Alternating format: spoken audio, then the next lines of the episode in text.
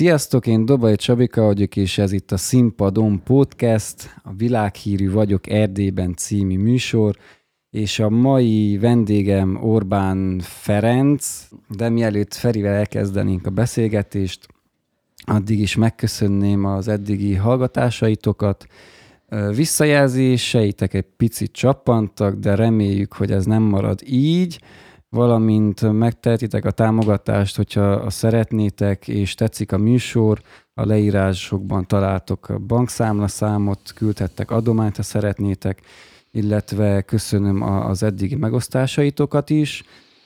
Amint említettem, a mai vendég Orbán Ferenc. Szomjaztam ezt a tapsot. Köszöntök mindenki szeretettel. Jár neked is, igen, Feri, természetesen Kész a taps. Mind, mindenkinek jár. Korán keltem ma ezért a tapsért, úgyhogy... Megérdemled, Abszolút úgy érzed? Én úgy tudom, hogy te nagyon vágod már a műsornak a struktúráját. Mint lelkes rajongó, meg követő, igen, igen. Úgyhogy eh, nem vázolom fel, szerintem egyből kezdjük el a, a villámkérdéseket, és onnan fokozatosan majd eh, belemászunk a dolgokba. Úgyhogy az első kérdésem hozzád az lesz, hogy falu vagy város? Falu. Színház vagy fesztivál? Színház. Gyerekdal vagy versfeldolgozás? Gyerekversfeldolgozás. Mondjuk azt, hogy versfeldolgozás. Jó. Csetamás vagy Ferenci György? Ferenci György. És akkor az utolsó, egy szálgitár vagy zenekar? Egy, milyen robasz vagy. zenekar. Köszönöm szépen a válaszokat. Igen, én is a múltkor gondolkodtam, hogy kicsit lehet gonosz vagyok, hogyha tőlem is valaki ilyen nagyon mind a két fele húzó kérdéseket kérdezni, azért bajba lennék. Úgyhogy eh, köszönöm szépen. Én nagyon kíváncsi voltam, mik lesznek a kérdések, de tényleg ez megdolgoztat, megdolgoztat, és hát igen, ilyenkor az ember választ egy, egy helyzetet, egy állapotot, és, és onnan, onnan lehet csak dönteni, mert hogy, mert hogy e, e, ezek a válaszok, ez, ez, ez, ez mind bennünk van, vagy bennem van, most rólam volt szó. Igen, lehetnék kicsit barátságosabb, az az igazság, de ez így rendben volt. Ahogy az első műsorokban is elmondtam a vendégeknek, egy picit kell egy ilyen helyzetet kialakítani, ugyanis az élet hoz ilyen helyzeteket, hogy muszáj döntsünk, nem lehet egyszerre mind a kettőt. Persze vannak időszakok, amikor az egyik, vagy van a másik, úgyhogy, de ez most egy játék, úgyhogy um, könnyebb a helyzetünk. Mm, Feri, te zenetanár vagy, konzit végeztél, Székelyudvarhelyi, vagy keresztúri születésű vagy? Keresztúri. Keresztúri. Most Szent Györgyön zenetanár vagy, az Evilági Zenekar vezetője, dalszerző, és egy csomó minden, ami zenéhez kötődik. Mondhatni, hogy eléggé körbeszői a zene az életedet. Mm, ami előtt belemennénk a gyerekkorodba, addig megkérdezném első kérdésnek azt, hogy milyen hangszereken játszol, és mi az, amit inkább fő, fő hangszernek mondanál, vagy az, ami a legközelebb áll szívedhez? Mm, ez ugye az életem folyamán úgy változtak, annak függvényében, hogy éppen az adott helyzetben milyen hangszeresre volt igény, vagy, vagy én milyen hangszerhez közelítettem nagyobb érdeklődéssel.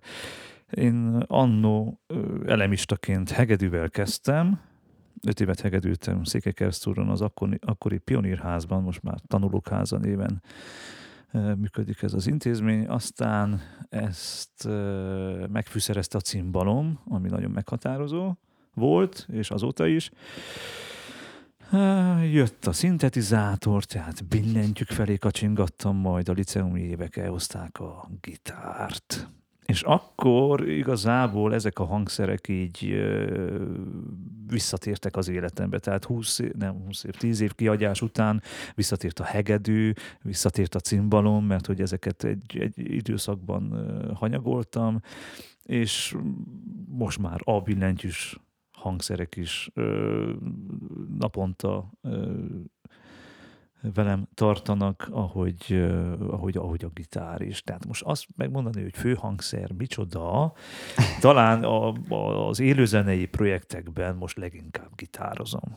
Azért a gitár leverte a többit, hogy az inkább látványosabban el, most... előtérbe, ami az jobban lehet sajozni, amikor jött ugye a sulis korszak, vagy, hát, ugye vagy ez... inkább azzal lehet könnyebben, mint frontember, vagy színpadon neked az, az könnyebb vagy gyerekdalokban mondjuk azzal egyszerűbb Ez az nem volt ennyire között, tudatos, hogy... hogy majd a fotón melyik mutat jól, hanem a helyzet, helyzet hozta, és tizen pár éve leköltöztem Szentgyőgyre, ottani muzsikus barátok kezdtünk különböző projektekbe, és igazából mindig volt egy nagyon jó szólista, volt egy nagyon jó perkás vagy dobos, volt egy annál is jobb basszusgitáros, gitárosokból is van egy, egy jó pár Szentgyörgyön, akikkel akár lehetett volna, de hát én, én szintén nem is tudom elképzelni magam hangszer nélkül, és, és úgy adta a, a helyzet, hogy ezekben a projektekben, ezekben, főleg ezekben a versenyeklős projektekben én akkor gitározok, nem titkoltan, általában a zenei alap is gitáron születik meg, és onnantól már már mondjam azt, hogy karnyújtásnyira voltunk a zenekari hangzástól. De volt időszak, amikor hegedültem, leginkább hegedültem szinte tíz projektben, és, és akkor, akkor a hegedűt nyű, nyűztem. Uh-huh. Volt olyan is, amikor uh, 2000-es évek elején, amikor, amikor rengeteget cimbalmoztam, ez, ez változó. Közben bejött az életembe a mandolin is, tehát még, még, még egy, mondjam, a vidékünkön kis egzotikusabb hangszert is említsek meg, mi azzal is olykor-olykor megjelenhetek. E, igazából nagyon sok hangszerhez hozzányúltam. Egy, adott időben, amikor otthon tartottam a hangszereimet, akkor úgy nézett ki a hangszer, úgy nézett ki a, a, a szobám, a bérelt szobám, mint egy hangszermúzeum. Nagyon sok hangszerem van, a fúvós hangszerekhez talán kevesebb a közöm, tehát most ilyen, ilyen nád fúvós, meg, meg akár, akár rezekre gondolok, de hát egy egyszerű furuját azért úgy meg megszólaltatok. Talán a, a, a, a húros hangszerek világában mi ütem el leginkább. Uh-huh. Jó, azt kell még tudják rólad az emberek, akik esetleg nem ismernek, hogy evilági, versfeldolgozás, gyerekdalok, te vagy az, illetve a zenész társait, hol trióba, hol duóba, hogy nagyobb zenekarral, akik itt a régióba gyerekdalokat csináltok, versfeldolgozásokat, ti képviselitek ezt az irányt, és van gyerekprodukció. Honnan jött ez a a gyerekdalok. Mondjuk nem vagy éppen az a nagyon fiatal, de vén se, mint a, az eddigi zenész vendégek, de hogy különösen fiatalos ilyen lendületi, aki ismer, az, az tudja, de azért ne tévessze meg a hallgatókat, ugye az őszaj meg az őszakál. De hogy gyerekkorodban már ennyire szeretted a verseket, vagy vagy mi volt ez a késztetés, vagy mi volt az, hogy gyerekdalokat. Az érthető persze, hogy az ember később, később idősebb korába kezd a gyerekdalok fele úzni, esetleg mikor lesz gyereke, de hogy neked ez, ez volt hamarabb, vagy hogy jött ez be? Óvodásként az tény, hogy kiderült, hogy egy, egyrészt, hogy nagyon muzikális is voltam, másrészt, hogyha ilyen előadásra készült a, a, a közösség, akkor, akkor, akkor engem sokat beszéltettek, sokat, sok verset bíztak rám. Ez, ez annál több jelentőség ennek nem volt, mint hogy csak most vissza tudom ezt vezetni.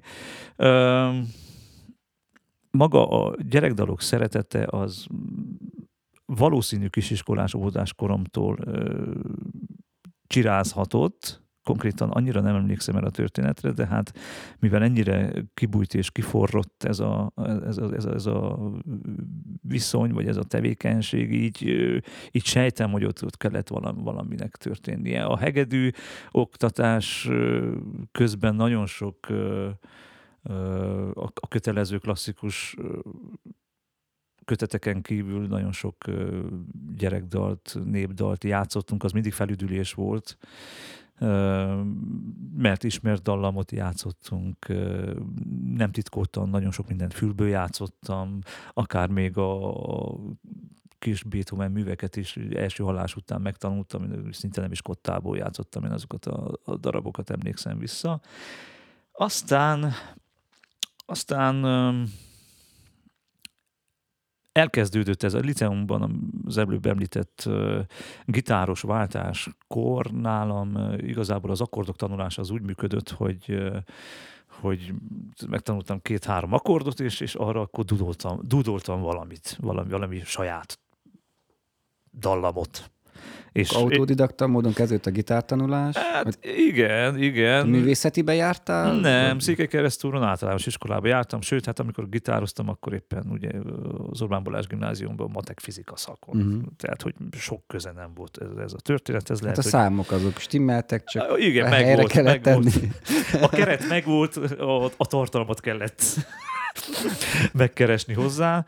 És akkor igazából mondom, én úgy tanultam gitározni, hogy eljöttünk udvarhelyre egy koncertre, és akkor néztem a gitárosnak a kezét, és próbáltam egy pozíciót azt megjegyezni, hazamentem, vettem elő a gitárt, és akkor azt megpróbáltam megkeresni, az addigi három akkorddal összejátszottam, és lehet, hogy abból megint jött egy olyan érdekes hangzásvilág, amihez megint kellett valami halandzsa, valami akármi, és most a keresztúron otthon előveszem a régi kazettáimat, akkor látok ilyen kazettákat, hogy gitár 1, gitár 2, tehát a kazetták tele vannak ilyen úgynevezett ötleteket, témákkal, akkor még nem Jó, tudtam, nem hogy ezt mondod, így kell csinálni. felvetted, hogy fel is vettem, fel is vettem ezeket. Ez hányas évek? Mikor volt? Hát 90-es évek vége, 96, 7, 8 kb és az én akkord készletem körülbelül így ilyen módon bővült. Emlékszem, hogy volt egy Paul McCartney poszter a, a falon, és, és ott például az egyik bár és akkordot tőle tanultam meg, mert éppen olyan pozícióban a poszter volt. úgy állt a kezes, akkor azt Úgy, persze, balkezes volt, de hát, hogy én, én átértelmeztem ugye a, a, a, a fogást, és igen, így, így tanulgattam lassan-lassan az akkordokat, és mindig kellett nekem melléje valami, valamit dudolgassak, valamit énekelni, és, és akkoriban előszeretettel faltam Szilágyi Domokos verseit és, és Pilinszkinek a verseit, és, és úgy éreztem, hogy azokhoz a harmóniákhoz keresek verseket, és fordítva a versekhez keresek harmónia eh, meneteket, és lassan így indult el ez az verséneklős történet, ami, ami azóta is tart. A versek szeretete az, az érdekes, mert mert annyira, annyira nem nyűgözött le a középiskolai tanulmányok alatt ez a világ. Inkább ilyen magánlevelezésekből kaptam rá a versolvasásra. Például Pilinszkit egyik kedves levelezőtársam idézett minduntalan a, levele végén mind két-három-négy soros verseit beidézte, és ú, hát annyira megdöbbentő, és annyira szuggesztív volt a, ez a rejtett szándék, mert hogy nem valószínű, hogy ez annyira akaratlagos uh-huh. volt, hogy mindenképp a, a, az érdeklődésemet felkeltette, és hogyha itt vagyunk Székelyudorhelyen, elmondhatjuk, hogy itt az első adandó alkalommal a Pilinszki összest meg is vásároltam, amit azóta is nagy szeretettel forgatok. És, és akkor így lassan elkezdődött, hogy vagy elkezdtem ezekből a versekből énekelgetni, kerestem a hangulatot, kerestem magamban azt a, azt a, azt a viszonyt, ami a, a, és azt a viszonyulást, ahogy én ezekhez a versekhez ö, tudok ö, ö, lenni. Ö, gyerekdalok, hát igen, nem ö, egyszerű ö, történettel kezdtem, tehát Szilágyi Domokos, meg Pilinszki verseny azért nem feltétlenül a legkönnyebben befogadhatóak. Ö, és édesapámat megkérdeztem, hogy mikor már úgy belelendültem ebbe a versenyeklős tevékenységbe, hogy ő könyvtáros volt, keresztúron, hogy tudna ajánlani olyan költőt, akik, akinek úgy, úgy kicsit azért játékosabb nyelvezettel, talán kisi néha akár egyszerűbb mondandóval bírna, és, és mondta, hogy ő, ő hoz szívesen Vörös Sándor köteteket. És akkor az lendített be nagyon a ritmika világába, ott, ott már akkor már azért volt egy jó kis készlet, akkordkészlet, amiben már tudtam bajlódni, és, és, és lassan-lassan így indult el ez a gyerekdalos történet. Nagyon sokáig, amikor már mondhatni évente 40-50 gyerekkoncertet játszottunk itt a szűkebb hazánkban, volt egy érdekes kérdés, és igazából rácsodálkozás, ami, amit én addig, addig meg se gondoltam, és most te is érintetted, hogy, hogy Hát igen, egy, egyértelmű, hogy az ember, mikor gyereket vállal, onnantól kezdve gyerekirodalom, meg, meg a, a gyerekiség, akár a zeneiség is másképpen fogja érdekelni, intenzívebb lesz ez a, ez, ez a világ. Nagyon sokan csodálkoztak azon, hogy nincsen gyerekem, és mégis mm-hmm. túlnyomó rész gyerekdalokkal koncertezünk, és nekem ez úgy, úgy, úgy, úgy annyira természetes volt, hogy ez, ez, ez, ez fel sem merült, hogy, hogy egyesekben, csak egyesekben döbbenet volt az, hogy, hogy mondtam, hogy, hogy, hogy nincsen még gyerekem. Vagy ahogy én szoktam válaszolni, akkor úgy mondtam, hogy nem tudom, hogy lenne gyerekem. Szóval érdekes, hogy hogy egy, egy, egy, egy külső hallgató nagyon sok mindent másképp gondol, uh-huh arról a munkáról, ami, ami, ami, ami számomra természetes volt. Hogy azóta, hogy gyerekeim vannak, hogy ez, ez, a, ez a fajta ö, törekvés, mert muz, muz, muzsikálás, ez változott volna-e, nem tudom azt mondani, hogy nem, de olyan merőben azért, azért nem érzek drasztikus változást, ugyanúgy szeretem a dalokat, ugyanúgy ö, tervben van, hogy ö, ö, még sokat énekeljünk gyerekeknek, hiszen, hiszen mm, azt is érdemes megtapasztalni. Minden muzsikusnak tudom ajánlani amúgy, akik, akik akár fiataloknak, felnőtteknek szóló produkciót ö, ö, működtetnek. De vannak ugyanúgy felnőtteknek szóló gyerekdalok is, tehát... Hát most... igen, itt most feltetted a kérdést, szóba hoztad Ferencit, hát imádom arra a kérdésre, hogy ők gyerekeknek zenélnek, vagy gyerekkoncertet tartanak, egyből azt válaszolja, hogy igen, persze, és kérdik, hogy akkor, akkor az hogy néz ki, mi a repertoár? Azt mondja, hát ugyanaz a repertoár, amit ők szoktak játszani, csak éppen gyerekeknek játszani. A legjobb, a legjobb válasz. Nálunk azért a repertoár azért némiképpen változik.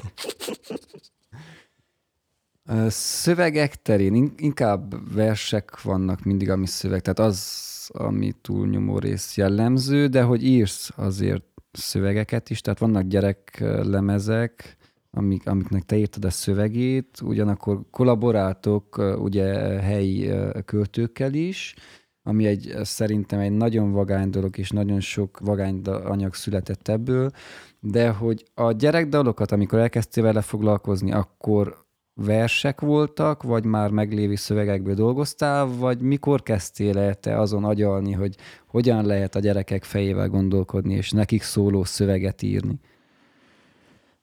Nagyon sok minden összefügg, tehát most, most eszembe jut az, hogy a kedves hallgatók egy kicsit jobban megértsék ezt a, a gyerek központuságot vagy közelséget, hogy én Marosvásárhelyen kántortanítóképzőt végeztem, tehát tanítóbácsi jelöltként azért, azért ott voltam a gyerekek mellett, sőt, itt Székelyudvarhely mellett a főiskola után egy évet Sándorfalván tanítottam is, tíz apróságot.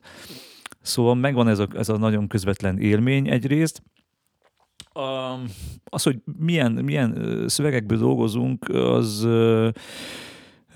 kezdetben ugye a, a legjobbal kezdtem, tehát Vörös Sándor, tehát aki veseket akar zenésíteni, ne talántán akár gyerekeknek akar énekelni, annak jobb választás nincs, mint Vörös Sándor, hogyha a klasszikusokhoz nyúl, nyúlunk vissza. Ugye azóta is túlnyomó részt verseket éneklünk különböző projektjeinkben, vagy az Evilági nagy projektben, ami kiegészülhet népdalfeldolgozással, ám bár itt azért úgy fenntartásaim vannak a népdalfeldolgozásokkal, tehát annál inkább, mert hogy már nagyon sokat hallottam, meg nagyon sokat játszottam, és a harmadik az, az a saját szövegű dalok. Néha nem találtam azt a mondani valót, azt a világot, ami, ami, ami, ami nagyon a, a lelkemből ki akart kívánkozni. Na, ilyenkor szoktam én saját szövegeket írni. Vagy volt egy, akár egy, egy gyereklemez, Kerekes Kesztendőcske, 2010 7-8 tájékán volt egy ilyen lemez, ami, ami, ami arról szólt, hogy minden, hónap, minden hónapnak írtam egy dalt. Tehát van egy januári dal, és többi így egészen decemberig van egy, egy olyan dal, ami az adott hónap történéseit, főleg ünnepi, vagy akár a természeti változások általi dolgokról szól. nagyon, nagyon érdekes, hogy ez például három részből írtam meg ezt a, ezt a lemezt első részben otthoni műhely munka, második rész, tehát azt jelenti négy dal, 12-ből a másik négy dal Barcelonába tengerparton, elkapott az iklet, és nem tudtam bemenni a tengerbe úszni. Hihetetlen meg, megjártam úgy Barcelonát, azt hiszem augusztus volt, tehát a kánikulába, hogy a tengerben nem tettem bele a lábamat, mert jött a dalszöveg, jött a dalszöveg, és ültem a parton, és körmöltem, míg a kedves barátaim úsztak bent a vízbe. Na ez az igazi elhivatottság. De, de, de, de ez, ez hihetetlen. Aztán aztán nem volt mit tenni a feleségem, mert muszáj volt visszamenjek Barcelonába, hogy akkor fürödjek is egyet. És a harmadik az, az emlékszem, a véglegesítő, tanári véglegesítő vizsga volt Kolozsváron, a Brassaiba aludtunk, és uh, másnap volt a vizsga, és engem éjjel elkapott a, az ihlet, és ahelyett, hogy pihentem volna késői beszélgetés, baráti beszélgetés után, terveztem, hogy négy órát alszom, muszáj volt felkeljek, mert jött, jött a következő négy dal, tehát ezt a kerekecskesztendőcskét így, így alkottam meg. Ez azért érdekes, csak így zárójelbe említsük meg a hallgatóknak, hogy aki nem szerző, hogy nem foglalkozik ilyesmi témákkal, hogy ezt többen megemlítik, hogy, hogy kell ihlet is. Persze kell dolgozni is, le kell ülni, nem mindig jön magától, de ott sokszor van az, hogy éjjel jön egy jó ötlet, és azonnal azokat le kell írni, fel kell kelni, le kell írni, le kell jegyezni, és abból majd tovább dolgozni. Van, amikor jön hirtelen. Ez egy nagyon érdekes dolog. Ez, ez te hát hogy ez, éled ez, meg? Ez nem, ez nem lehet nagyon megfogni, tehát így elmeséljük, de hú, ez, ez, ez, egy, ez egy nagyon különleges állapot. És, és ez nem, én azt mondom, hogy nem emberi érdem. Tehát max az emberi érdem az, az, az annyi belőle, hogy, hogy felismerni a helyzetet, utat engedni, ennek a fajta létezésnek, és, és az ember ezt úgymond gyakorolja, akkor, akkor járatosabb lesz hogy hogyan kezdje ezt az állapotot. Például azt is megtanulja, ma megtanultam én, beszélek magamról, hogy, hogyha jön egy, egy nagyon frankó sor, vagy dallam, vagy bármi, ami, ami azt mondjuk, hogy a kreativitás az alkotáshoz tartozik, akkor azt azonnal le kell jegyezni, vagy kell rögzíteni, mert nincs olyan, hogy este, ó, megvan ez a frankó mondat, és reggel fogok emlékezni rá. Nem fogsz emlékezni rá, mármint, hogy én nem emlékszem rá, és ezért, ezért van az, hogy akár ének idején, hajnalok hajnalán, és képes vagyok kiszállni az ágyból, és akár kivonulni a, a konyhába, és, és, és, és körmölni, és lejegyezni mindazt, ami aztán majd kiderül, hogy két-három nap múlva érdemesnek tartom-e tovább bajlódni ezekkel az ötletekkel, de de, de azt is megtapasztaltam, hogy, hogy, hogy, hogy, hogy, kényelmesebb volt bent ülni a puha paplan alatt, és, és másnap reggelre nem volt meg az a frankó mondat, úgyhogy úgyhogy az évek, az évek során beletanultam abba, hogy, hogy néha uh, úrá kell lenni a kényelmen, és, és, és, és el kell indulni, fel kell kelni. De ezt olyan szépen megfogalmaztad szerintem ezt a gondolatot, hogy ezt ne bántsuk tovább, ezt tartsuk meg így. Térjünk vissza a tanulmányaidra. Középiskola, matek fizika, ugye? Székely keresztúr. Így van. És utána konzi, konzi jött, ugye? Ö, utána menekülés a katonaság elől, mert hogy a, pszichó, a pszichóra nem vettek fő Kolozsváron ö, kétrendi próbálkozás után, tehát hogy ne csak a sikerekről beszéljünk, hanem akár a kudarcokról is, ám bár én ezt nem kudarcként élem meg, mert annál inkább, hogy nem lett belőlem pszichológus, annál inkább lökött az élet a muzsika felé. Ám bár az úgy kezdődött, hogy a katonaság elő menekülve Székely, Székely udvarhelyre jöttem informatika poszlicibe, és utána dobbantottam vásárhelyre a kántortanítóképzőre, majd Kolozsváron zenepedára. Volt még a kérdésben? Látom, Nem, hogy vár, nem, nem, nem, vár, nem. várod a választ, hogy valamit nem, nem csak lehagytam. így, ö, igen, ezt elfelejtettem, hogy neked volt kántorképző is. Igen, tanítóképző. Igazából, igazából úgy kerültem én oda, hogy ö, az egyik nyáron volt egy szerencsés találkozás régi iskolástásakkal. Emlékszem, Vargyason volt ilyen ottfiés találkozó, vagy, vagy nem is tudom, hogy melyik nagy rendezvényük. És a régi iskolástásak mesélték, hogy ott vannak vásárhelyen, és hogy, és hogy milyen magas szinten tanulják a zenét, és én, aki nem jártam művészeti iskolába, ugye én, én nem mertem, ám bár, ám bár mindig ott volt, hogy be jó lenne zenét tanulni tovább, csak azokban az időkben azért sokkal nehezebb volt bejutni egyetemre, és 2000-es évek eleje, mikor ez, ez volt? 90-es évek 90-es vége. év.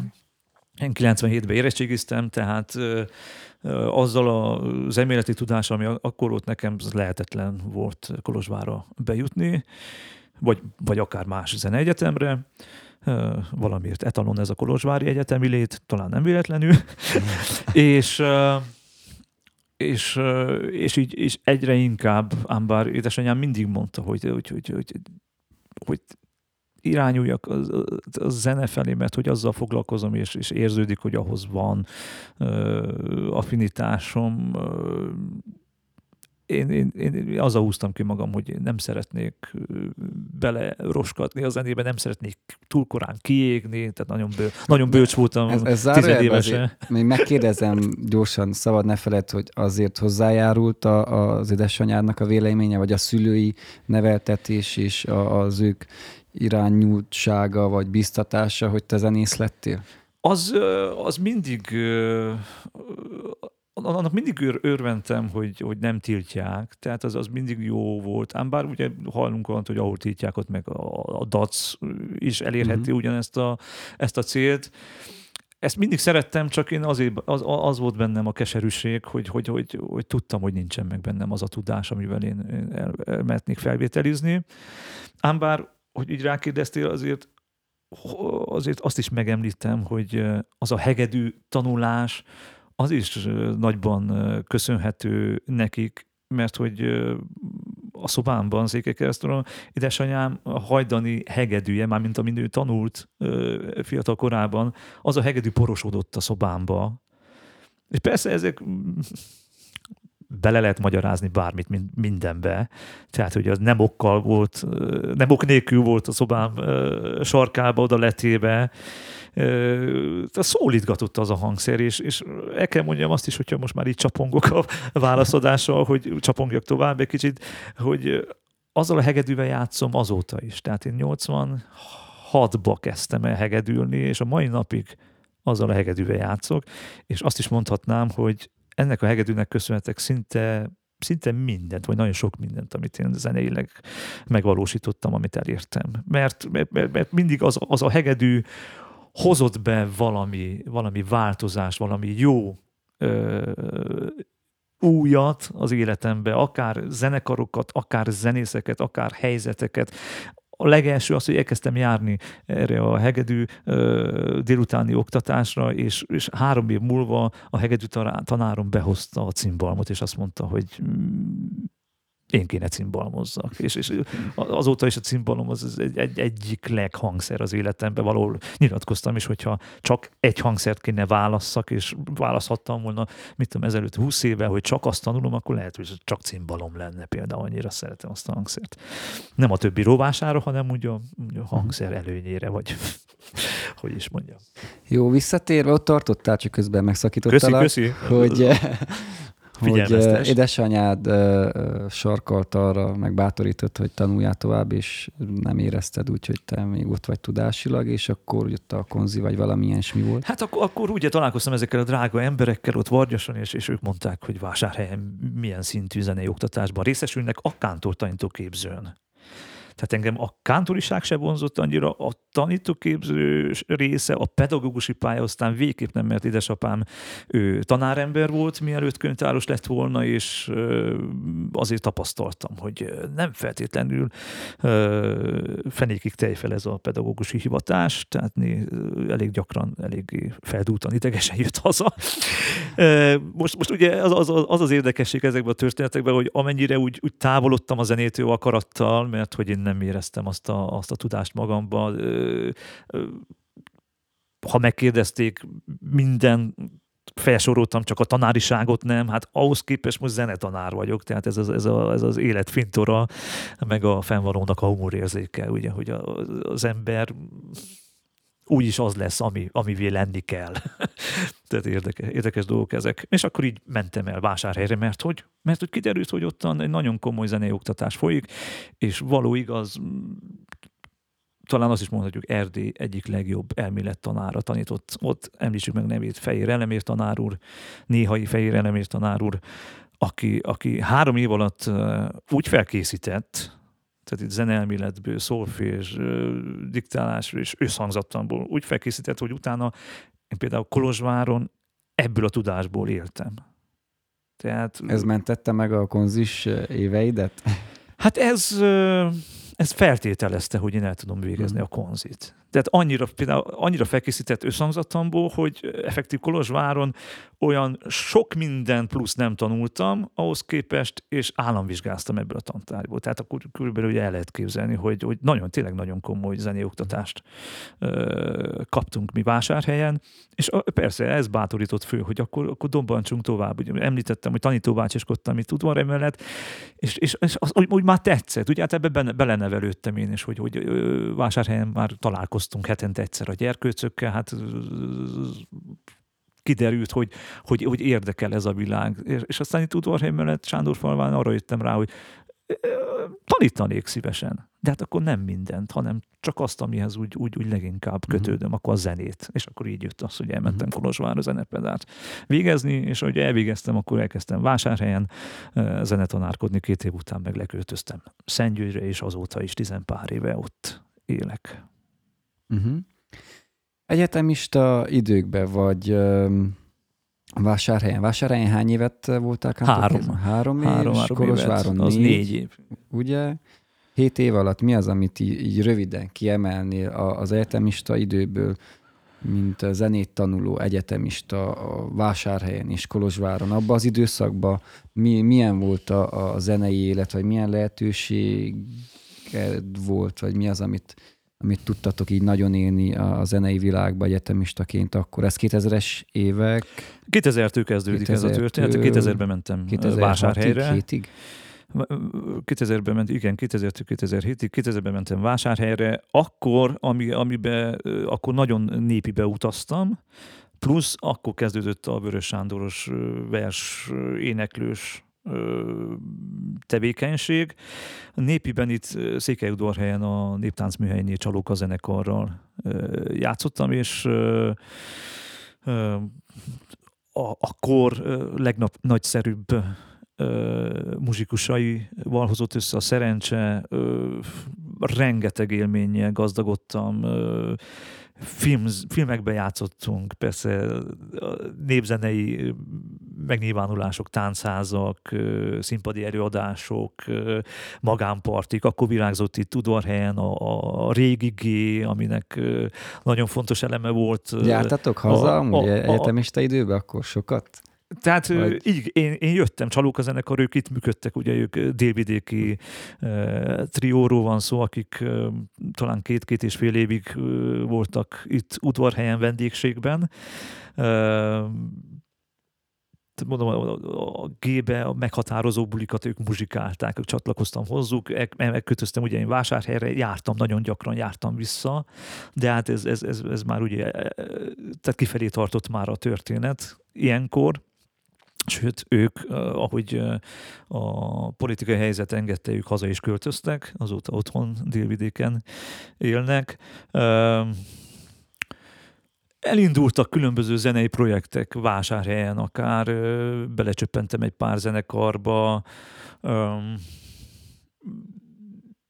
amúgy nagyon, amúgy nagyon sok ö, zenekarba előadóval dolgoztam ezek, ebbe, 2000-es évek első felében.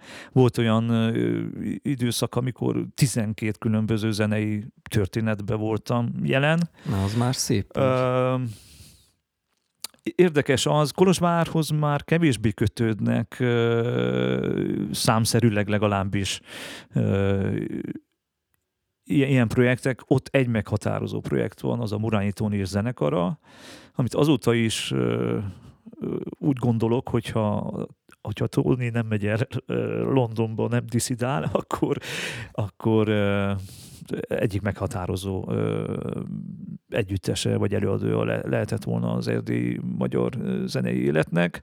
Ebből a kérdéskörből szerintem akkor térjünk ki, mert ez egy nagyon érdekes dolog, ez a kicsit régebbi figura, nem feltétlenül kell idősebb legyen, de aki elkapta ezt a murányítón is vonalat, tehát ez még internet korszak előtt volt, és, és sokan mondták, én éppen csak a végét kaptam el, hmm és sokan mondták, hogy az tényleg egy olyan meghatározó dolog volt, és olyan volt, hogy a dalait, ami nem volt megjelenve sehol, a közönség énekelte is, és sokan jártak koncertre.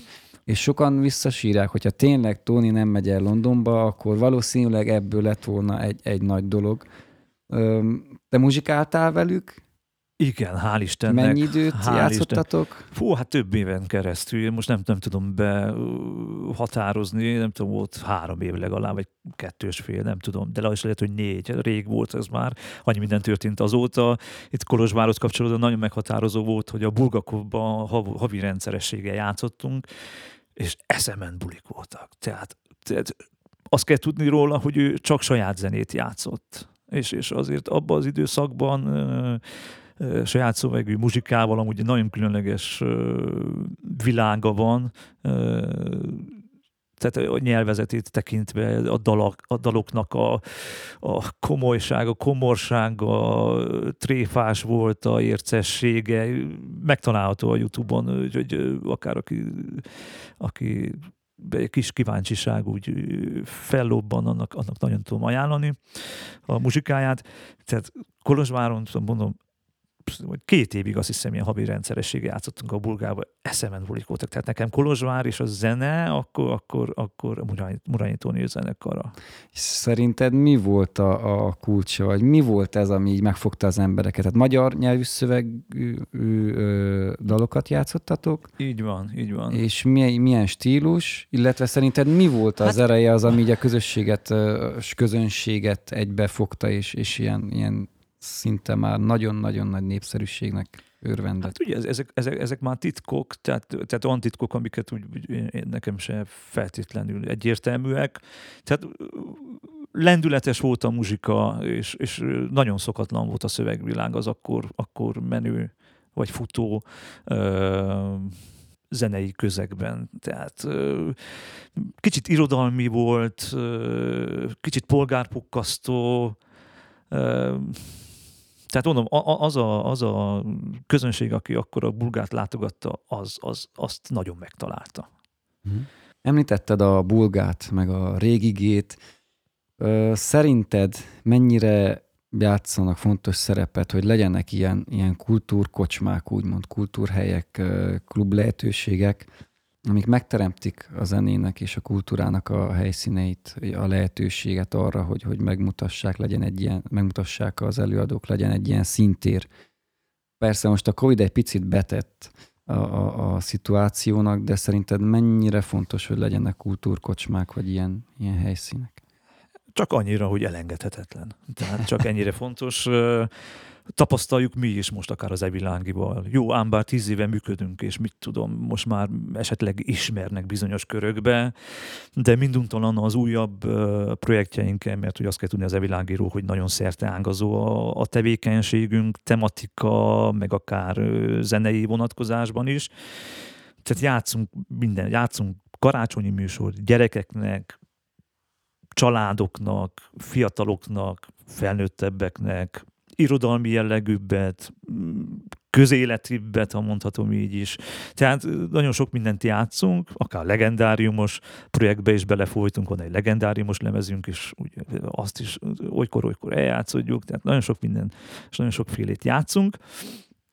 És például most is készülünk egy új ö, műsorral, ez most már nem titkoltanak, el is árulom, hogy az kortárs versek ö, fognak felcsendülni, egy, egy erőteljesebb hangzással, tehát ez azt jelenti, hogy itt most már úgy bátrabban fogom torzítani a gitárt, bátrabban fogok rálépni a pedálokra, és, és igen, egy, egy ilyen kezdő projektet, még ha maga a, a nagy projekt, hogyha rendelkezik egy tíz éves múlta, akkor is egy új műsor viszonylag kezdő projekt, tehát hogy azt, azt meg kell ismertetni a kedves közönséggel, nem fognak egyből fesztiválra, nagy színpadra hívni.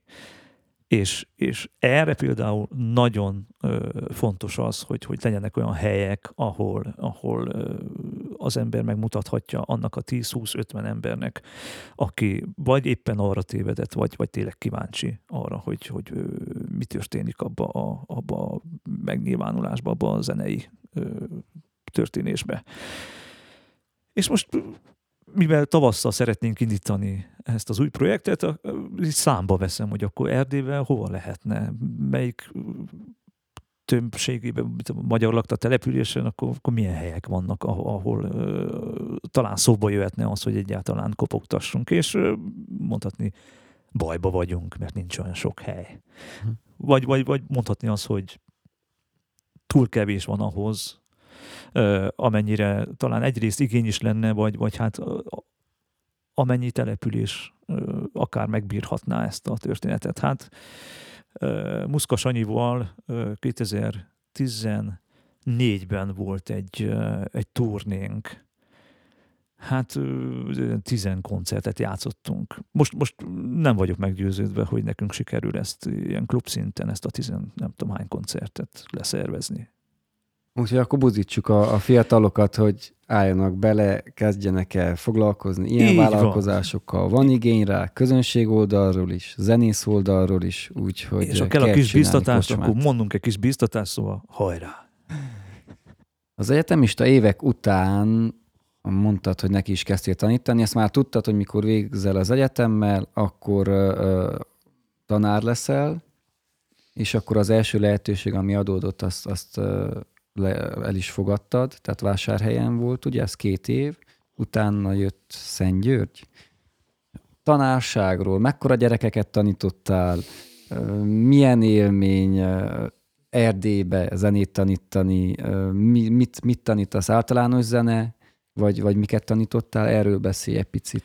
Általános zenével indult, tehát Vásárhely és, és környékén négy iskolába kezdtem, úgy általában ö, ö, szét vannak szóródva ezek a ö, úgymond ta, a tantárgy, a, a világot, az életet ugye szét tantárgyoztuk azóta is. A diákjaim tegnap is az egyik aranyos szempár így, így rám nézett, hogy hát ez már matematika. Hát mondom, igen, igen, ez is az, az élet része, a zenének is, hogy néha így is kell gondolkodni, úgy is, mert hogy ugyanarról beszélgetünk. Tehát vásárhelyen kezdtem, és általános zenét tanítottam, azt mondja, főképp 5-8-asoknak, de uh, a sors kegyelméből egy fél év tanítás után becsöppenhettem a református kollégium liceumi világába. Hát sokáig azt hittem, hogy az volt a karrierem csúcsa ideje korán, mármint emberanyagban, fantasztikus dolgokat valósítottam meg az ott tanuló diákokkal, azóta is hálás vagyok nekük. Aztán Szentgyörgyi esedésem után inkább kacsingattam a, a zene elmélet fele, úgyhogy most zömében a Pukos Sándor Művészeti Liceumban elmélet órákat tartok, az mellett még egy pár általános zenét és mellékszakos zongoristákat egyengetek. Érezted a különbséget így a vásárhely nagyobb város, utána Szentgyőr kisebb, Székelyföld két különböző pontja. Lehet érezni, hogy másabbak a, a diákok, vagy, vagy kicsit másképp kell hozzájuk állni, vagy ugyan... Nagyon sokáig, nagyon sokáig úgy éreztem, hogy az előbb is említettem, hogy idejekorán már a, a, legjobb helyzetekbe bele csöppentem, és Szentgyörgyön el kellett teljenek kis idő, amíg, amíg ugyanezt el tudom mondani, hogy, hogy most már vannak nagyon, nagyon szép ö, megvalósítások, nagyon szép történetek, ami, ami a, a zeneoktatás által kibudjant a gyerekekből, amit ö, tudtunk kamatoztatni iskolák falain kívül is. Mire kell gondolni? Most mondok egy példát.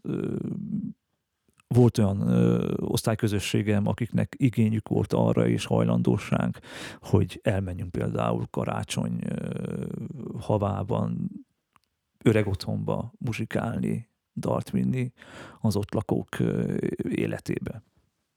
De hát számtalan, számtalan nagyon vagány projektet uh, sikerült Szentgyörgyön is megvalósítani, ami, ami, ami most már arra enged következtetni, hogy olyan lényegi különbség azért nincsen. A városbéli hangulatban láttam én különbséget, uh-huh. tehát én vásárhelyen éltem ugye három plusz két évet, valami vibrál ott a levegőben. Nálam legalábbis így csapódott ki az ottani együttélésnek a, a zavara, ami nincs 90 óta, ami nincs feloldva abba a városba. És amikor adódott a lehetőség, ez most magánéleti történet, hogy eldönthettem, hogy, hogy hol is szeretnék én élni, akkor nem kis habozás után döntöttem úgy, hogy leköltözök Szentgyőgyre. Szentgyőgyre úgy költöztem, hogy, hogy igazából azt se tudtam, hogy hol fogok lakni, mit fogok dolgozni, miből fogok élni. Tehát itt teljesen egy, egy hátizsákkal én lementem Szentgyőgyre, és, és igazából aztán onnan indult nagyon sok zenei projekt útja, és, és egyáltalán a, a Szentgyőgyi tanárisági pálya is így indult el szinte, szinte a semmiből. Hát azért éppen nem, mert azelőtt azért járogattam Szentgyőgyre, és, és azért már ismertem egy-két uh, muzsikus, meg egy-két kulcs fontosságú emberkét, akik, akik uh, akik a megfelelő időben igent mondtak a, a, a, az ötleteimre, vagy az álmaimra. Szerinted mennyire szomjazzák így a, a székelyföldi gyerekek fiatalsága a zenét? Mennyire tehetségesek? Vannak-e olyanok, akik úgy látod, hogy tényleg arra születtek, és kell foglalkozni velük, és ez fontos nekik, hogy, hogy a zenét tanulják, és tovább vigyék, és előadó, oktató, alkotó legyen belőlük?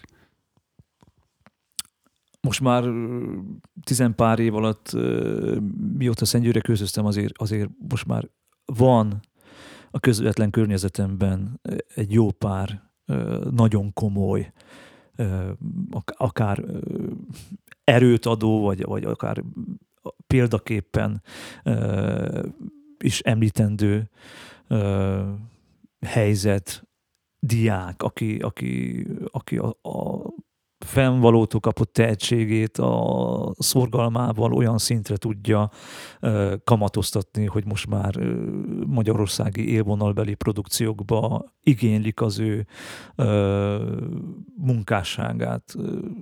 Most egy nevet említek, de a teljesség igénye nélkül Pál Gábor basszusgitáros. Tehát ő volt az a, az a fiú, aki, aki az iskolától hazáig egyfolytában hallgatta a, az apukája által ajánlott nagyon komplex és minőségi muzsikát, és, és, és, és olyan hihetetlen ö, tenni akarás, meg céltudatosságot ebbe, ebbe, a, ebbe a gyerekbe, hogy most már a, a, a Liszt Ferenc Akadémián túl van, tehát hogy basszusgitáron már a, a, a, jó, a nagyon jók között emlegetik Magyarországon. És úgy látom, hogy például nálunk a Művészeti Liceumban ő is, meg, meg még a társai és hostársai is mind e, húzóerők, mind, mind, mind jó példák arra, hogy, hogy, hogy merjenek a diákok nagyot álmodni, mert hál' Istennek azért van, van, van akinek érdemes álmodni e, nagyon nagyot. E, nálunk az iskolában vannak, akik úgy elzenélgetnek, és, és néha becsöppennek olyanok is, akiknek a a szomszéd iskolában nehéz a matek, tehát ilyen szempontból elég vegyes a felhozatal nálunk, de mindig, mindig megjelennek azok, a, azok a, a, az arcok, akik, akik, akikben ott motoszkál valami nagyon komoly szándék a, a zenével kapcsolatban. És és kutya, kutya kötelességünk, igen, ezeket, a, ezeket az embereket megfelelő irányba segíteni őket. És hál' Istennek, hál' Istennek vannak nagyon jó példák. Nagyon, vannak nagyon jó példáink. Természetesen nagyon sok minden ö, kell passzoljon ahhoz, hogy, hogy ezek az életutak ki tudjanak bontakozni, tehát a csillagállás az jó kell uh-huh. legyen. De elengedhetetlen az egyéni hozzáállás. Uh-huh. Az, ha megvan, akkor, akkor már mm, mondhatni már fél siker a történet. Uh-huh. És a környezetük, a, a szüleik, teszem azt, mennyire támogatják, vagy mennyire tartják fontosnak a szülők, és esetleg a baráti társaságok, hogy, hogy tanuljanak ezek a, a, az, az emberkék zenét, vagy mennyire ismerik fel, hogy ebbe tehetséges, és, és adjuk olyan kezére, hogy foglalkozzanak vele, és, és tud belőle valamit lenni, és nagy értékeket képvisel a zene, és hogy nem az van, hogy féltsük a zenétől, és inkább nem, mert ki tudja, mi lesz vele. Ugye Szentgyörgy, Szentgyörgyön nagy hagyománya van a, a kulturális életnek, és azon belül a, a zenei életnek. Tehát minden ö, dimenziója képviseltetve van, most időszakosan, vagy intenzívebben, vagy kevésbé. Amikor az első evilági lemez tíz évvel ezelőtt készítettük, akkor, akkor talán, egy, talán pesgőbb volt a zenei élet Szentgyörgyön. Engem úgy nem titkoltan a, zené, a Szentgyörgyi zenei élet csalt le, hogy Szentgyörgyi lettem nem igazán hallottam, és nem jellemző, ám bár olykor elhangzik az a mondat, hogy fiam, zenész akarsz lenni, akkor miből fogsz megélni, hogyan képzeld az életet, stb. Ismerjük ezt a teljesen odaadó hozzáállást a szülő részéről akár, de inkább az jellemző. Tehát annyira komolyan van véve a zene, vagy annyira komoly a zenének a szerepe a Szentgyörgyi közéletben, hogy, hogy, hogyha valaki hangszert akar tanulni, vagy vonzódik a zenéhez, akkor azt úgy általában azért komolyan veszik a szülők mhm. is. És azok a példák, amelyek útmutatók lehetnek az elkövetkezendőknek, a feltörekvőknek, az, azokban mindig ott van a, a segítő ö, szülői szándék is. Tehát nélkülük azért sokkal nehezebb, ez tény és való. Tehát azok, akik például kidobant, kidobantottak ö, Pestre, és azóta is aktív muzsikusok, ott azért, azért a szülői áldozat is azért nagy szerepet kap, mind a mellett, hogy, hogy az egyéni akarat, meg, meg az önfejlesztés, meg a muzsikálhatnék azért ott van a, az egyénekben. Térjünk vissza egy picit az evilágira, rád számokba meg tudod egy körülbelül mondani, hogy az elmúlt ennyi 23 évben, 25 évben körülbelül mennyi lemezt adtál ki, és a produkcióknak a nevét, amik, amik most működnek, és amik voltak. Azt mondja, készítsük a leltárt. Hát az Evilági az, az tíz év alatt körülbelül tíz lemeznyi anyag az mellett párhuzamosan ugye fut a Mozsikácska projekt, ugye, ami, ami úgy céltudatosan gyerekeknek ö, szánt muzsikát tartalmaz, de hát persze ez, ez felnőttek is, főképp ha szülők, akkor, akkor előszeretettel hallgatják ezeket a dalokat. Ugye ott két lemez van a Mozsikácskánál, a Borviláginál egy, ez a nagy elvilági projektes csomag, az előtt voltak ilyen magán ö, megnyilvánulásaim, annó 2000 egyben jelent meg az első kazetta, ami, ami hozzám kapcsolódik, ugye ez a Vörös Sándor verses kazetta, aztán utána jött a Pilinszki is, meg sorban egy jó pár, hát ott is van vagy, vagy 5-6 ilyen anyag, amit, amit én kezdeményeztem, és főképp én alkottam meg.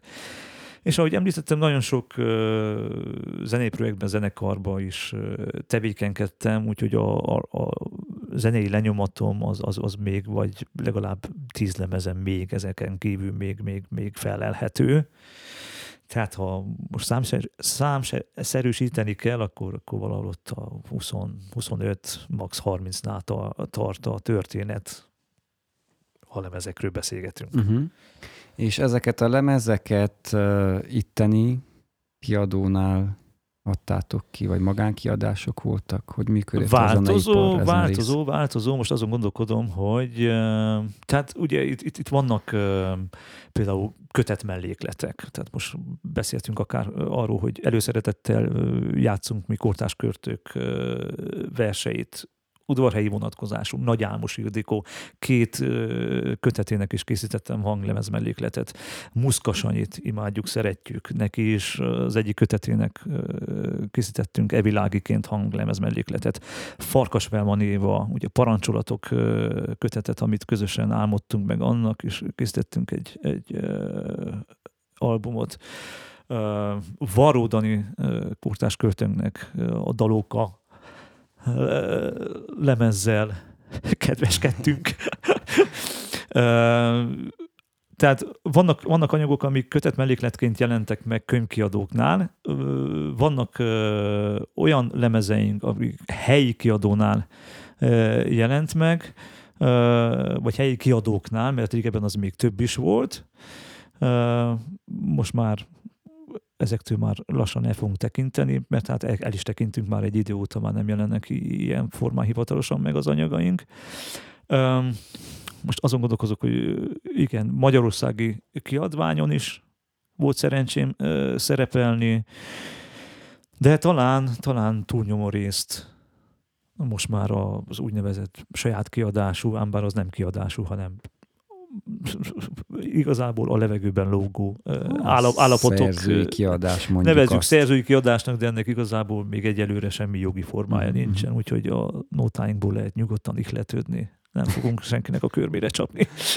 Most egy le, lepleztem ugye a, a saját állapotunkat, tehát az elmúlt időszakban főképp dal megjelenésekkel rukkolunk elő, tehát ugye az elmúlt év az például Pilinszki századik születésnapjának volt szentelve, egy ilyen emlékév volt, így, így például két felvétellel tisztelettünk a költő munkássága előtt. Um, Varó Daninak is felújítottuk a, a Varó Danis mondokáira épülő dalóka műsort, amivel szintén egy új dal becsempésztünk, ezt is egy, egy animációs videóklip formájában tavaly megjelentettük. Nem sokára, ha minden igaz, akár holnap, úgy van tervezve, megjelenik a legújabb dalunk, szintén webes felületre kerül ki, nem fog ez hanghordozó megjelenni, tehát készült egy nagyon komoly animáció a muzsikára, egy saját dal következik, de hát amire a podcast adásba kerül, valószínű, hogy múlt időben kéne beszéljünk róla, tehát a Szent György lovak keresése saját dalunknak lesz a premierje nem sokára, vagy igen. akkor, akkor időzítsem, hogy volt a, per, volt a premierje. Igen, igen, körülbelül egy, egy időben majdnem lesz a megjelenés. És a vége fele közeledve még egy, egy témát szeretnék érinteni, és ezt azért kérdeztem meg ezt a kiadós dolgot, mert láttam, hogy a posztoltad, azt pont elkaptam, hogy idézem a Facebookról, a 90-es évek végén találkoztam először Deák Gyuszival, a Csalók a zenekarhoz társulva hívott udvarhelyről Szentgyőre muzsikálni. Kis idő elteltével bizalmas szavazott első alkotói munkámnak, így jelent meg 2001-ben az általa igazgatott kiadónál a Vörös Sándor versére épülő Gyermekvilág kazetta, majd a Pilinszki dalok, 2005-ben a Mozsikácska, utána a nemezlemezek, és végül 2011-ben az első evilági, valamint 2013-ban az evilági kincsalkotások. Decemberi utolsó találkozásunkkor mesélte, hogy a kiadót bezárta. Akkor még nem tudtam, hogy nem csak a hanglemezektől búcsúztam el. Hálám örök. Ezzel kapcsolatban akartalak kérdezni, hogy akkor elég sok lemezt kiadtatok, és hogy volt egy, volt kiadó itt, és hogy akkor hogy működött a, a zeneipar, erdélyi zeneipar ezen része, tehát a felvételezéstől elkezdve a, a kiadások, meg az ilyen háttér dolgok a, a mai helyzetet szembeállítva azzal az idővel. Igazából, ha jól emlékszem, három hanglemez kiadó volt, 90-es években, 90-es évek végén, mert én akkor csöppentem bele ebbe a, a szép és kusza zeneipari történetbe. Az egyik profilja inkább országos szintű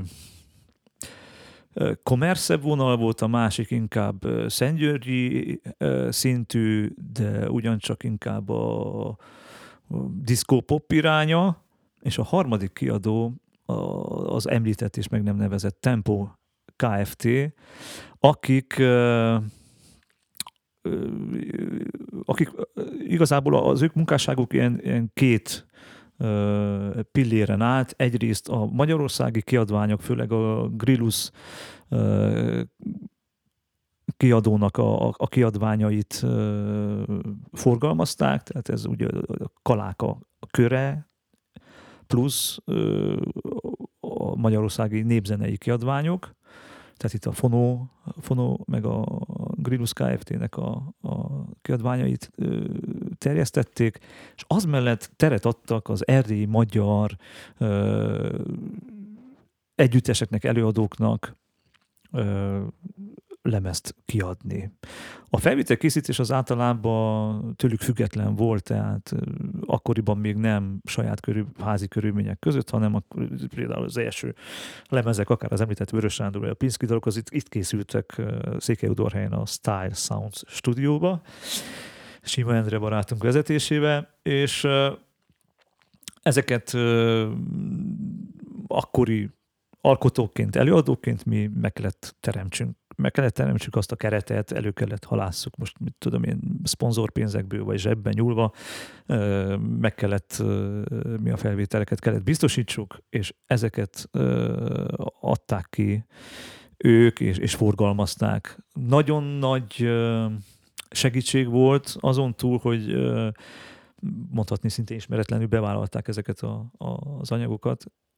Az a tény, hogy ők főképp könyvesboltban terjesztettek, tehát Erdély, magyar magyar könyvesboltjaiba, vagy, vagy, vagy azokban a könyvesboltokban, ahol a magyar kiadványok voltak, ott ezek a lemezek mind megtalálhatók uh-huh. voltak.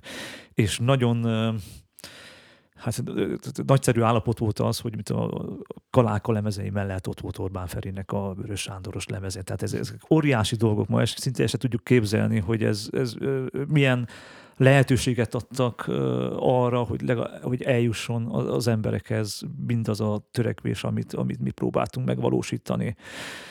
Mm, ugye ez, ez már, már, már nincs. Tehát most már mi is teljességben a digitális felületekre költöztünk, tehát YouTube, Spotify, Deezer, SoundCloud, itt próbáljuk népszerűsíteni a dolgainkat, vagy legalábbis közkincsét tenni, vagy elérhetővé tenni. Lehet, hogy a népszerűsítésre több hangsúlyt kellene fektetni, de ez egy másik történet. Úgyhogy igazából ez a kézzelfogható lemezkiadás, meg lemezkészítés, ez, ez, ez úgy ténylegesen egy más jelleget kezd ölteni most már. Most Inkább már. szimbolikusabb. Ez szimbolikus, ilyen, ilyen relikvia jellegű ajándék uh-huh. tárgy, vagy akár, akár, akár igényes promóciós anyagnak is lehet akár használni.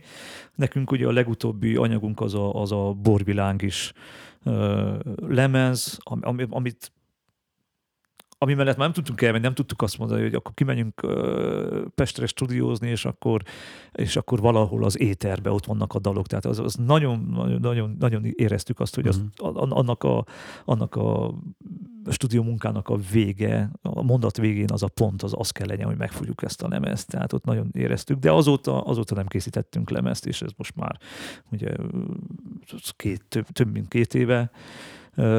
Ám bár autókázva ide hozzád bevillant, hogy most megjelenik ez, a, ez, a, ez az újabb egy dalunk, de lehet, hogy az elkövetkezendőkben elkezdek megint lemezbe gondolkodni. Mert az egy kicsit másabb. Az egy kicsit másabb. És pont most, hogy tegnap este is az esti mese helyett Presser második kötetét olvasgattam, ott, ott nagyon szépen leírja, hogy a Loksi dupla albumok igazából a stúdió körülmények hozták, hogy az dupla lemez lett, mert hogy ők egy lemeznyi dallal mentek a stúdióba és a stúdió, a stúdiós gemmelések, muzsikálások hozt, mhm. hozták, hozták, az, az az állapot hozta meg azt a, azt a lehetőséget, hogy, hogy, hogy még egy lemezre való anyag megszületett ott rögtön, és így lett például Loksi dupla lemez. És ugyanezt érzem én is a, a, az album vagy a lemez alkotása, hogy, hogy, hogy hatnak a dalok egymásra és, és másképpen forrik ki, és másképpen csapódik ki egy zenei anyag, egy koncept 8-10 dalos albumként, mint, mint, mint egy szép nem magyarul singleként. Ugye a végére érkezve még van két kérdés, az egyik azt tudod, hogy vagy gondolod, tudom, nem tudlak meglepni, hogy ezt egy más zenész fogja feltenni. Mindjárt meghallgatjuk, Jó. de azelőtt én még kérdezek, mitől gyerekdal egy gyerekdal, hogyha egy olyan hallgatónak kéne ezt elmondani, aki nem nagyon hallgat, vagy még nem az a világ, vagy egyáltalán nem, tehát más stílus, más körökben mozog, vagy, vagy nem húzott erre fele. Mitől gyerekdal egy gyerekdal? Mi, milyen érzés, vagy mit keresem? Függe a szövegtől, vagy a, a, a, a hangzástól, vagy más alappillére van egy gyerekdalnak? Uha. Uh, ugye Kanyád is mondta, hogy gyerekversek nincsenek, versek vannak, és, és ki-ki azt ért belőle a rétegekből, amit, amit meg tud érteni. Való igaz, a muzsikába is lehet ez a, ez a nézet, ahogy Ferenci Gyurit is említettem, hogy ők ugyanazt a műsort nyomják akár gyerekeknek is, gyerekkoncertként, amit a felnőtteknek. Mi azért szétválasszuk. Ez a mi gyarlóságunk, mondjuk azt. Mitől lesz például egy, egy evilági, mitől lesz egy evilágis dal gyerekeknek szánt, és mitől inkább felnőtt fiataloknak. Tehát hordozza ritmika, játékosság, harmónia, mondhatni a gyerekeknek szánt dolgaink egyszerűbbek, letisztultabbak, vagy legalábbis próbáljuk csiszolni letisztultabbra, nem feltétlenül ott akarjuk megmutatni, hogy mit tudunk a hangszeren, vagy mit nem tudunk, tehát egy lehet, hogy, hogy, hogy tudatosan van egy ilyen, ilyen, ilyen gyermekibb állapot megjelenítése, vagy, vagy megálmodása a muzsikálás közben nem titkoltan szövegvilágban is talán, talán értelmezhetőbb a gyerekeket foglalkoztatóbb témákra fókuszálva állítjuk össze a repertoárunkat. Ugye, tehát mi nagyon sokat játszottunk a, a, az elmúlt két év bonyodalmai előtt vidéki iskolákban, ahol nem feltétlenül jutnak ki zenei együttesek. Mozsika házhoz megy programként. Rengeteg koncertet játszottunk. Szentgyörgy környéki fal, falvaiba, de akár eljöttünk Gyergyó környékére, Udvarhelyre, és eljöttünk keresztúrra, tehát azért próbáltuk azért minél több helyre elvinni azokat a műsorainkat. Egyértelműen tapasztalható az, hogy egy egy, egy gügyögősebb dalt, például brekeke, brekeke, kuty brekeke, refrénű, Nagy Álmos Ildi, Ildikóféle dalunkat az elemisták milyen szeretettel tudják fogadni, ám bár, mit tudom, a 6 8 osok már néznek össze, és kérdőn így grimaszkodnak egymásra, hogy ezek meg mit akarnak itt velünk. Tehát azért, azért csak, és akkor most kicsit hárítsuk rájuk ezt a, ezt a, ezt a döntést, hogy akkor, akkor csak ö, okkal ö, van nekünk egy gyerekrepertoárunk, és van külön olyan, ami, ami inkább a fiatalokat vagy a felnőtteket próbál megcélozni. Amúgy, amúgy tehát itt dadogok, de válaszolni nem van egyszerű erre a kérdésre, de, de úgy azért a törekvés bennünk van. Ám bár, ám bár olykor felülírja a, a visszajelzés, mert most ugye otthon kevergettem akár a, ezt, a, ezt a legújabb dalunkat, Szent György lovak keresése. Hát nem, nem egy gyerek gyerekeket érintő vagy foglalkoztató tematikából indul ki, de például a, fiam elalvás előtt kéri, hogy legalább kétszer hallgassa meg. Szóval a szándék egy, és majd a, a befogadó eldönti, hogy az, az mhm. megtalálja, vagy nem találja meg. Szóval mi, mi, mi ajánljuk bizonyos műsorainkat gyerekeknek, családoknak, fiataloknak, felnőtteknek, de olykor, olykor ezek a határok elmosódnak és, és ez ettől izgalmas, hogy, hogy Kézdivásárhelyen meghirdetünk egy felnőtt koncertet, és beül a közönség több mint fele gyerek. És akkor, és akkor kicsit írjuk át a repertoárt. És, és érdekesek ezek a, ezek a ezek a kiszámíthatatlanságok. Ettől lesz az egész izgalmas, hogy nem lehet hogy van tutira menni ebbe a zenés történetben és ha kéne buzdíts valakit, vagy inkább úgy kérdezem, hogy miért ajánlanád egy olyan embernek az, hogy hallgasson meg egy gyerekkoncertet, vagy egy, egy versfeldolgozást, egy olyan embernek, aki, aki teljesen más műfajban van, vagy idősebb, vagy totál más korszakát éli. Mi az, amit kaphat ő, vagy miért ajánlanád, hogy adjon egy esélyt egy ilyen koncertnek, vagy egy dalnak olykor, olykor? Nagyon sok mindennel születünk, de ugyancsak nagyon sok mindent, nagyon sok mindennek elébe kell menjünk, hogy helyzetbe kell kerüljünk. Magyarán az én életemben is voltak ilyen kizáró jellegű elhatározások és elhatárolódások is. Hogy akkor nekem volt egy kedvenc zenekarom, és a többi zenekar vizet se vihetett annak az egy zenekarnak. Míg nem, ki kellett nyíljon a csipám arra, hogy ezáltal megfosztok magamtól nagyon sok értek, értékes alkotást, állapotot, hangulatot, gondolatot. A diákoknak azt mondom, főleg a művészetiben, hogy uh, tudom, hogy nagyon nehéz, de hogy legyenek nyitottak legfentebb nem jön be. Tehát most mi, miért ajánlanék én bárkinek egy gyerekkoncertre elmenni? Mert nem tudhatja, hogy, hogy mi fog, nem tudhatja, hogy, hogy milyen változás fog hozni az életében, milyen kedves dolgot, milyen, ugye a katarzis keressük. Tehát nem tudhatja előre, hogy nem él, pont ott lesz egy olyan meghatározó zenei élménye, ami, ami, ami végig fogja kísérni élete során. Hát az én meghatározó zenei élményem, azok, azok mind ilyen előre meg nem tervezett dolgokból történtek. Tehát, és ez az én meggyőződésem, hogy elmenni Londontól a Stonehenge-ig, és a Stonehenge nem érint meg, útba visszafele Salisbury-be van egy két órás csatlakozásunk, és akkor elmegy, elmegyünk, megnézzük a középkori katedrális, mert hát ott, ott virít nagyban a településen, és hív, és bemegyünk, és egy olyan Handel misét hallunk, hogy azóta is libabőrös vagyok, ha rá gondolok. És egyáltalán nem volt terben ez a Handel mise. És mikor az angyali kórus, az anglikán kórus, ugye gyerekek éneklik a szopránt, felnőttek a, a férfi szólamot, ez mikor megszólaltak azzal a, fú, hát mennyország volt. És ezért ajánlom, ezért ajánlom azt mindenkinek, hogy legyen nyitott, mert sose tudhatja, hogy honnan mit fog kapni. Még akkor is, hogyha most az éneket versekről beszélünk, van egyfajta elképzelés, hogy az mi lehet. Higgyék el, hogy nagyon sokszor nem az, amit gondolunk róla.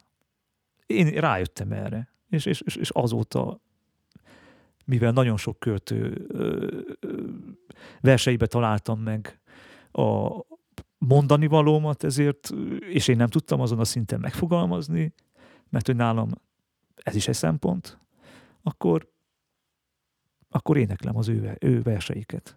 Mert az egy kicsit az enyém is, úgy érzem. És, és attól persze már nem feltétlenül versként működnek, hanem dalként. Hogy megerősítsem azt, hogy nyitott kell lenni, mert sose lehet tudni, hogy mit kap az ember.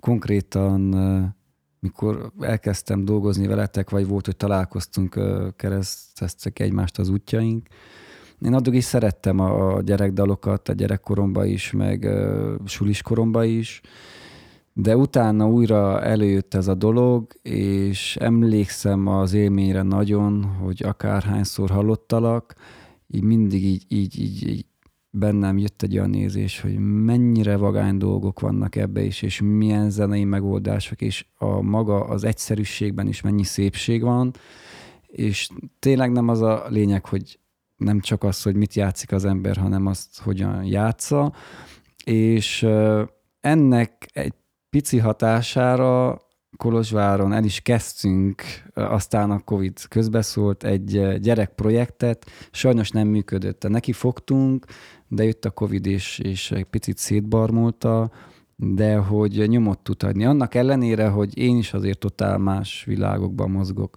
Sokszor mondjuk engem sok minden ér, ugye bár ott a színpad mellett, de hogy igen, sose tudhatja az ember, hogy mit kap.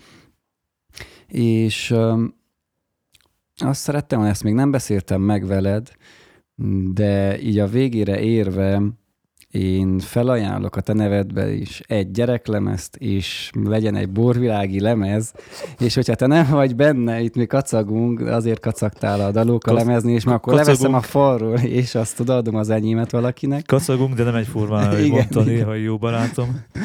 Úgyhogy én a megosztók között, azok, akik megosztják az adást a, a Facebookon, és kommentbe leírják azt, hogy számukra um, milyen lenne egy ideális uh, gyerekdal cím, ez stílustól függetlenül lehet metal gyerekdal is, akármi, írjanak egy dalcímet, és osszák meg a, az adást, és a megosztók között akkor kisorsolunk egy-egy lemezt, ha benne vagy, soha nem csak egyet, mert nekem egy van.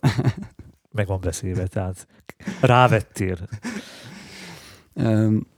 Ezt az elkövetkező egy hétbe tehetitek meg, utána sorsolunk, majd a leírásba a Facebookon ott vannak a részletek, és a sorsolás az Instagramon fog történni, de majd értesítsük a nyertest, és akkor Feri, az utolsó kérdés hozzád, azt Ercsei Feri fogja feltenni. Akkor hallottam, csak nem gondolkodtam el rajta, hogy vajon mit, mit is kérdezett ő, nem emlékszem. De emlékeztes, Igen, hogy nagyon, mit is nagyon, nagyon ravasz vagy, mert nagyon-nagyon követed, és azt kívánom, bár csak sok-sok ilyen követő lenne az adásnak, úgyhogy nagyon hálás vagyok ezért. Hallgassuk meg, hogy mit mondott a múltkor, mit kérdezett Frenki. Mikor volt ez az első pillanat, amikor uh, úgy érezte az adott illető, hogy, uh, hogy ez neki nem megy, és hogyan tudott ezen tovább lépni? Na, ilyen jellegű téma még nem volt, de Ferike na, megoldotta. Na, ne neked gondolkodjál rajta. Tehát az adott illetőként, hogy neki nem megy. Igen, volt-e olyan mélypont, hogy úgy érezted, hogy, hogy most már ez, ez meghaladt téged, és, és belefáradtál, és mégis valahogy túltetted magad, és valamiből előtt merítettél? Udvarhelyhez kapcsolódik néptánc műhelye. A Csalóka korszak után. Sándorfalván tanítottam, hogy azután igazából nekem uh, volt egy évem még, mielőtt elmentem volna vásárhelyre, hogy a néptánc műhely brácsása lettem. Üresedés volt zenek, zenekarban, brácsás posztot meghirdették, és én úgy elmentem, úgy bejelentkeztem versenyvizsgára, hogy a brácsán nem tudtam összvisz három akkordot. Most aki, aki nem járatos a, a népzenei ö, hangszerkíséretes világban, meg egyáltalán a hangszeres világban, nagyon melós történetről beszélünk, tehát ott, ott nagyon sok idő kell, hogy azt a tudást beszippantsa az ember, amivel egy táncházat végig tud muzsikálni. Tehát nagyon komoly, nagyon komoly tudás és gyakorlás ö, kell társulni ahhoz, hogy valaki úgymond elfogadott táncház muzsikus legyen. Tehát én úgy mentem, úgy adtam be a, a kérést, hogy, hogy igazából nem tudtam a hangszeren játszani. A zenéhez volt közöm, cimbalmoztam akkor már, de brácsán nem játszottam olyan sokat, mondom, tudtam három, négy, öt akkordot max.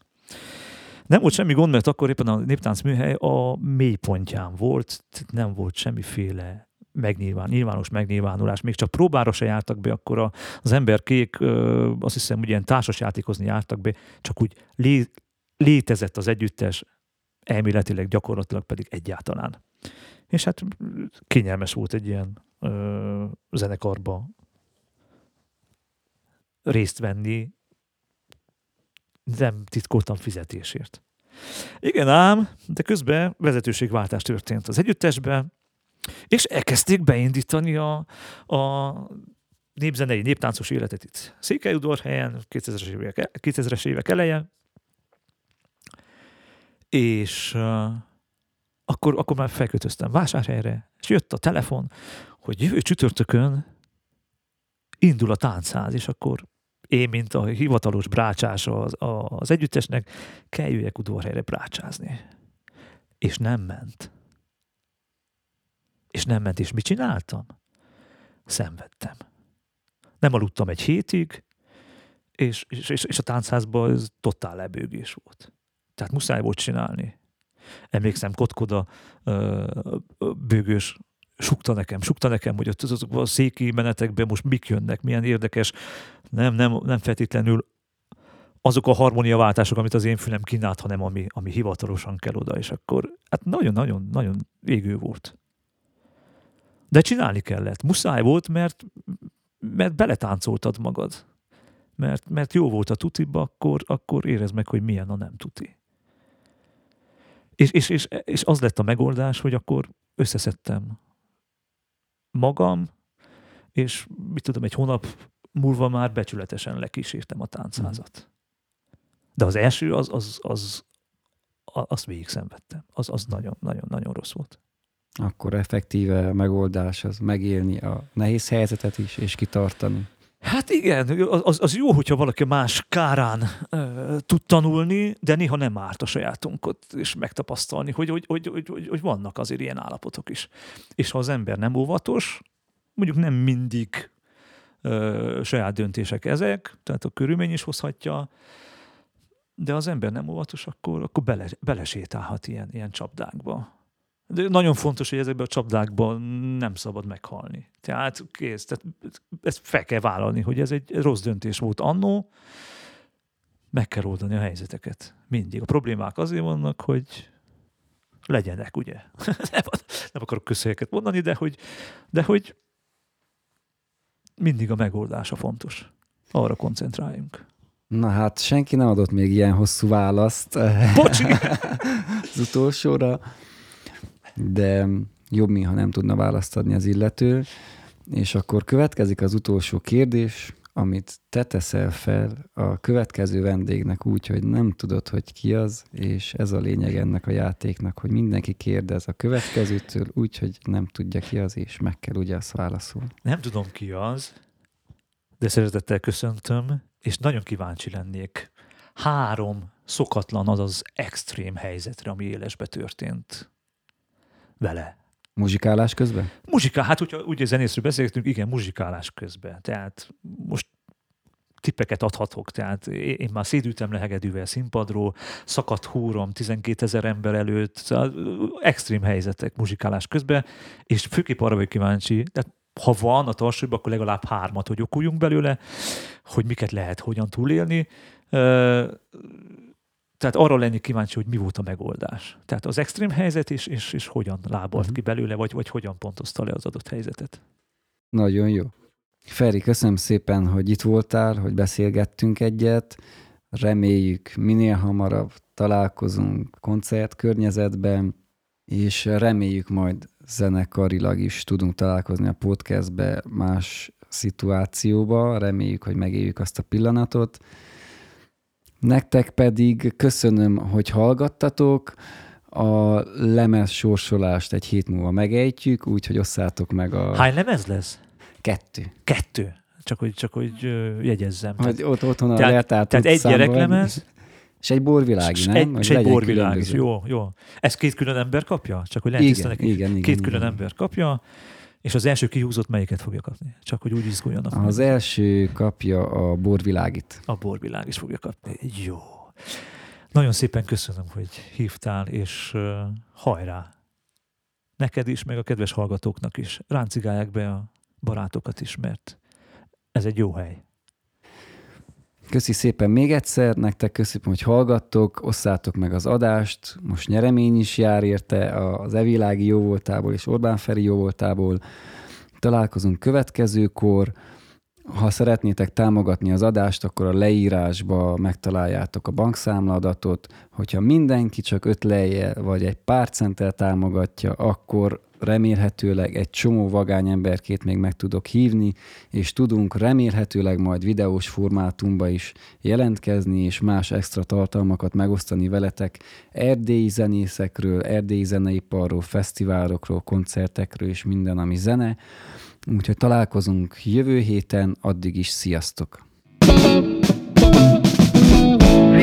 you